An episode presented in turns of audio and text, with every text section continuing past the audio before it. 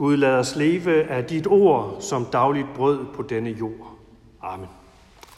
Dette hellige evangelium til 9. søndag efter Trinitatis skriver evangelisten Lukas.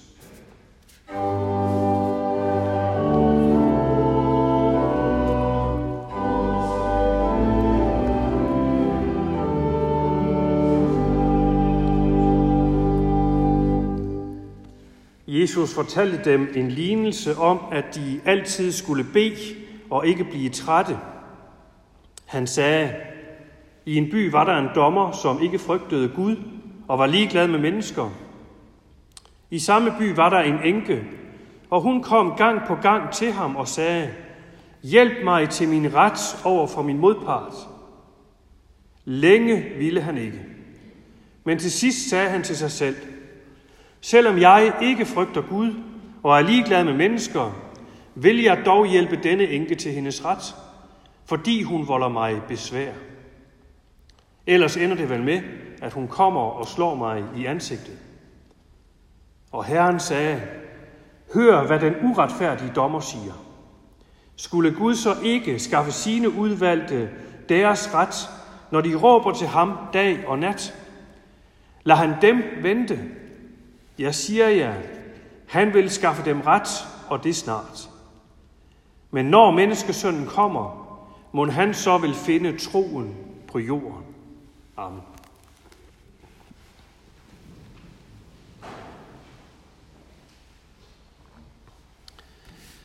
Mon ikke de fleste af os kender enken som type i fortællingen her. Den type, der overhovedet ikke holder igen, før tingene bliver fuldstændig efter hans eller hendes hoved. Den type, der nærmest kræver sin ret, og som ikke giver op, før vedkommende har fået, hvad han eller hun kan tilkomme. Også uanset, hvad det måtte koste af tid og ressourcer. De er næsten ikke til at holde ud. Det er som børn, der plager og plager. Uden tanke for noget andet i hele verden, end det, de har sat sig i hovedet for at ville have. De helmer ikke, før de har fået, hvad de beder om. Og Jesus udfordrer os ved at sætte sådan et menneske op som forbillede i sin historie i dag. En enke, der er blevet en pinefuld plageånd for en dommer i den samme by. Det er svært for os at se hende som en rollemodel. Vi bryder os normalt ikke om plageånden. Vi har det derimod mere med at se op til den anden figur i historien, nemlig dommeren. Den ubevægelige og ubestikkelige. En af samfundets støtter. Men han får altså ikke mange plusser hos Jesus. Han tror hverken på Gud eller fanden. Og han er i øvrigt ligeglad med andre mennesker. Han tænker kun på sin egen position og på sit eget omdømme. Enken derimod, hun har åbenbart i Jesu øjne noget, som vi skal hæfte os ved, og som vi skal lære af. Al hendes skamløse og barnagtige opførsel til trods. Hvad skal vi lære af hende da? Ja, nok egentlig en hel del. For det første kan vi lære af hende, at hun er fuldstændig åben om sit behov for hjælp. Det er derfor, hun kommer til dommeren. Hjælp mig, siger hun til ham. For det har jeg brug for. Og man kan jo spørge, hvornår det sidst sket for nogen af os, at vi har bedt nogen om noget af afgørende karakter. I en tid, hvor det er en dyd at klare sig selv, ja, så kan bøn, det at bede nogen om noget, have trange kår. For der skal temmelig meget mod til at bede andre om noget. Det gælder både i det små og i det store. På arbejdspladsen bides tænderne sammen, og de tunge opgaver sidder vi hellere selv og knokler med, frem for at bede om hjælp fra kollegerne. Hver mand klarer sit, i hvert fald indtil vi går nedenom og hjem, som endnu et tal i en voksende stressstatistik. Og vi kan jo spørge, hvor stor skal vores nød egentlig være, før vi låner lidt af enkens vovemod? Hjælp mig, siger hun. Og dermed prisgiver hun sig jo den andens ja eller nej. Det andet, vi også kan lære af enken og af hele Jesu historie om hende i dag, det er, at der er noget i enkens måde at gå til dommeren på, som vi ret direkte kan overføre på forholdet til Gud. Særligt det forhold, tror jeg, at ligesom enken gang på gang gik til dommeren i sin hjælpeløshed, uden at det tilsyneladende havde nogen effekt overhovedet, sådan kan vi også gang på gang og igen gå til Gud i vores hjælpeløshed, uden at det øjensynlige flytter noget som helst overhovedet. Det er lige præcis den her problematik, som Jesus her taler ind i. Udfordringen med alle vores mange uopfyldte og afviste bønner over for Gud. Og alene det, at Jesus anerkender den udfordring, er der faktisk en vis trøst i. Han ved nemlig, at hans disciple før eller siden vil opleve Gud som fjern og utilnærmelig, som kold og direkte afvisende. De kan løbe Gud på dørene gang på gang, igen og igen, uden at de oplever, at der sker så meget som det mindste. Det er derfor, Jesus oprigtigt spørger til sidst, mon der overhovedet er nogen tro tilbage, når jeg kommer tilbage? Eller har alle og enhver givet op undervejs? Er de blevet trætte? Er de gået bort i skuffelse? Det er en stærk vinkel på sagen her, at Jesus faktisk fuldt ud er klar over, hvor udmattende og udfordrende det kan være for os at føle os afvist af Gud, når vi beder til ham. Han ved bedre end nogen, at lige præcis det kan skubbe troen ud over afgrunden.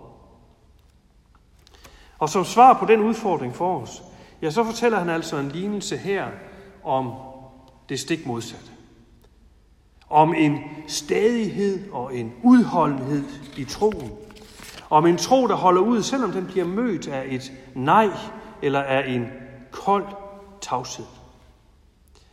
Og han fortæller det i en type lignelse, som vi finder flere af fra ham, hvor rammen for historien er vendt 180 grader på hovedet i forhold til det, der gælder for Gud og hans rige. Og hvor pointen så forstærkes, fordi han siger, når det kan være sådan her, blandt selvoptagede og uretfærdige mennesker, hvor meget mere vil det så ikke være sådan hos Gud, som er alt andet end selvoptaget og uretfærdig. Når en kvinde her formår at trænge igennem til sidst hos en umenneskelig og uretfærdig dommer, skulle vi så ikke kunne trænge igennem hos Gud.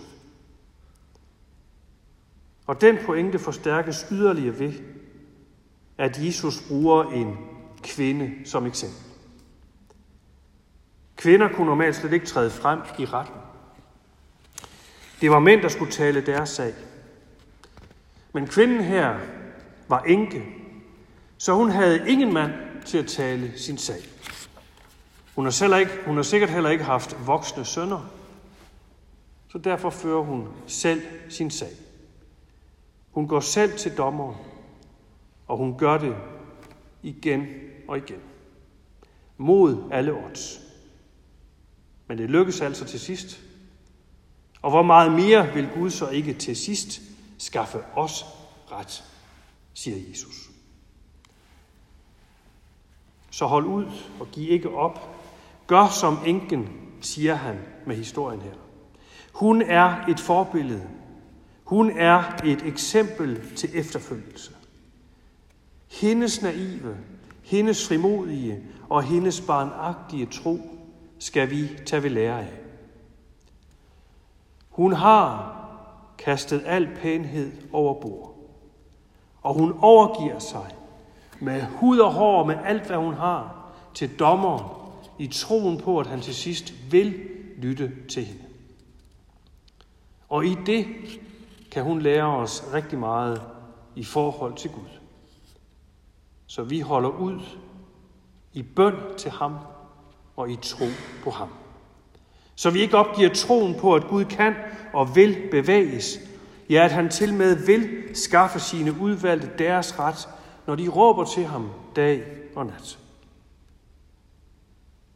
For ifølge evangeliet, så er det netop en ret, vi har. Vi har i vores dåb fået en ret til at tro på Gud og tro på, at Gud i sidste ende overøser os med al sin godhed og al sin velsignelse.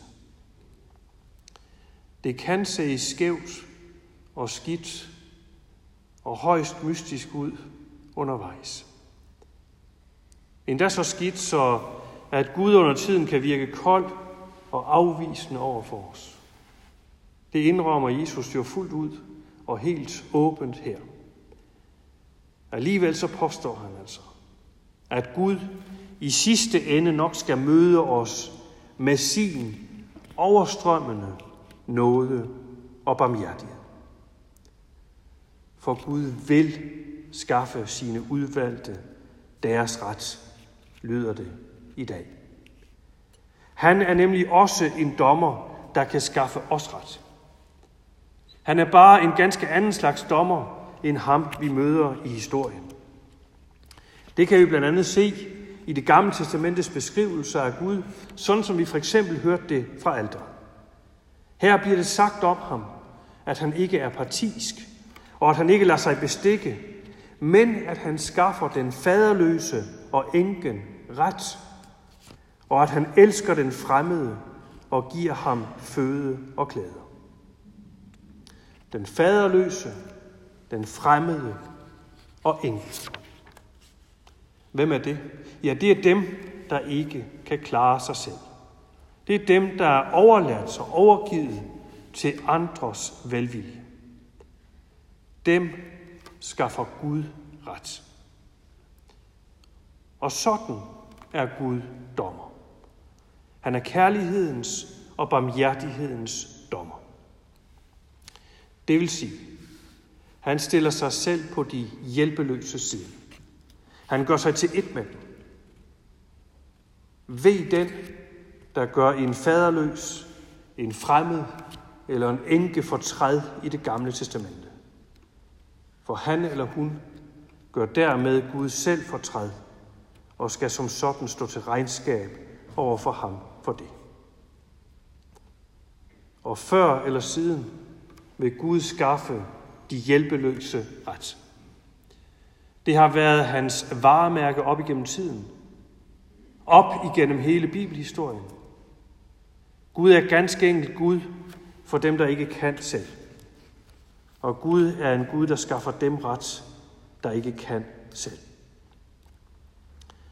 I modsætning til enken i historien, så er vi altså ikke afhængige af en uretfærdig dommer. Vores liv er i hænderne på en retfærdig og på en kærlig og på en nådig dommer. En, der i sidste ende nok skal skaffe de hjælpeløse ret. Og en, der til med i sin egen søn ved, hvad det vil sige at være hjælpeløs. At være hengivet. Hengivet til lidelse.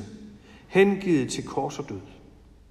Ham må vi med hjerte og mod kaste alt vort håb til. Og vi må gøre det ved igen og igen at se os selv på enkens plads. Ved igen og igen i al hjælpeløshed og i al afmagt og banke på hos Gud i håb om, at han i sidste ende nok skal skaffe os ret og få det hele til at vende rigtigt til sidst. Det er, hvad evangeliet kalder for tro. Og Gud giv, at vi holder ud i den, at vi ikke giver op undervejs, men at troen bliver ved med at findes på jorden, også iblandt os. Lov og tak og evig ære være dig, vor Gud, Fader, Søn og Helligånd, du som var, er og bliver, en sand treenig Gud, højlovet fra første begyndelse, nu og i al evighed. Amen. Herre, vor Gud, himmelske Far, vi takker dig, fordi du i din søn Jesus Kristus har indbudt os til at banke på hos dig i al vor magtesløshed.